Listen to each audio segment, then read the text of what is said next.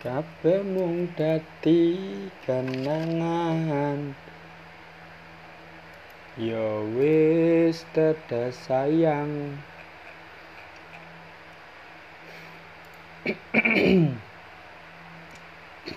Ketika S2 umur 13 sudah berkumis like this Kemarin acara kurbannya nggak jadi. Tapi kan sekarang masih covid jadi maklum Ketika pengumuman orang meninggal terus nambah lagi dua Orang tua zaman dulu membuat mitos untuk mengajarkan anak tentang adab dan sopan santun.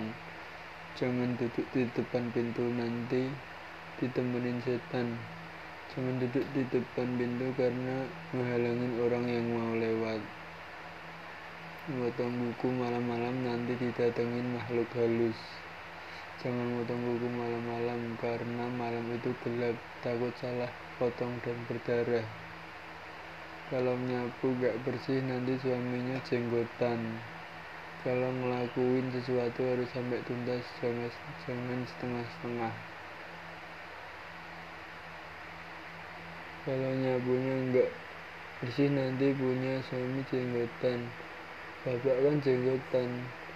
Berarti waktu dulu emak nyapunya gak bersih.